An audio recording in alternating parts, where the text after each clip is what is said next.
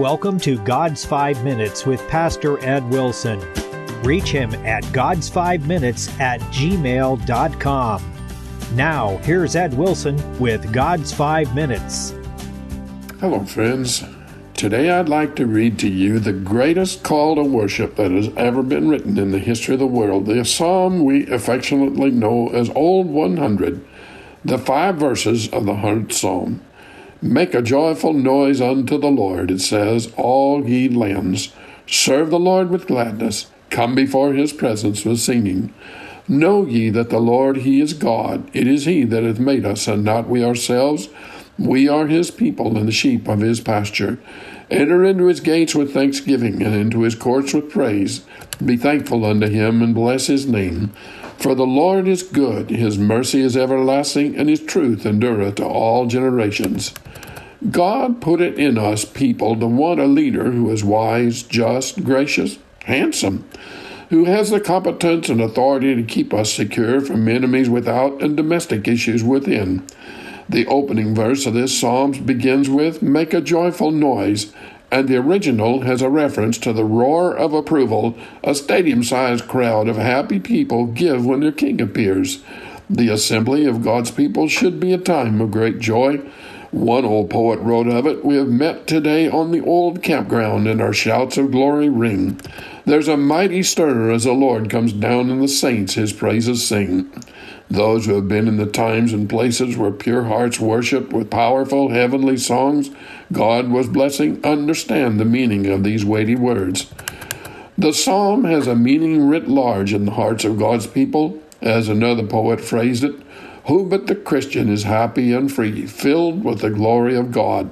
None in creation so happy as he, washed and redeemed in the wonderful blood. No one can shout for innocent, holy joy like those whose consciences are clear and who are presently enjoying the blessing of communing with like spirits in praising the author of their salvation. The brief little phrase, all ye lands, is meant to tell us the salvation brought through the reign of our great King is universal, ageless, not restricted by gender, just as effective for the Australian Aborigine as the boardrooms of corporate America and all places in between. Serve the Lord with gladness, sang the ancient writer. The original says something like, Glad homage pay with awful mirth.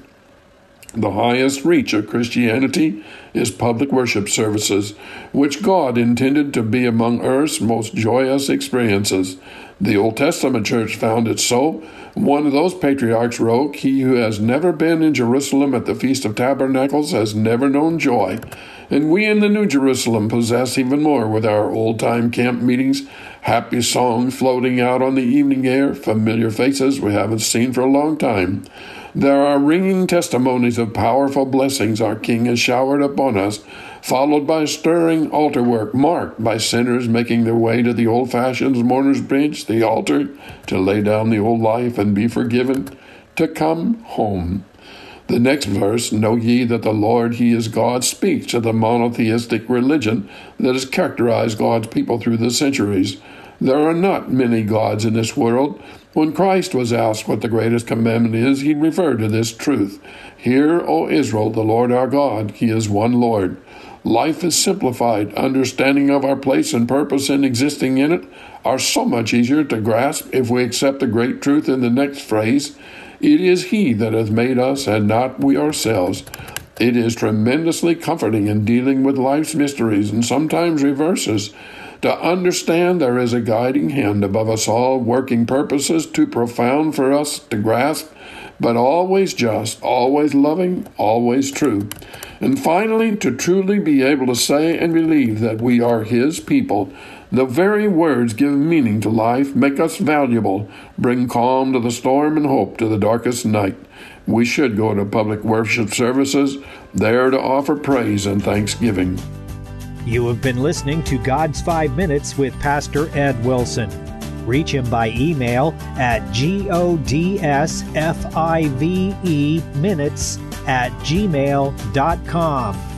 Tune in next time to hear more encouraging thoughts from God's Word on God's Five Minutes with Pastor Ed Wilson.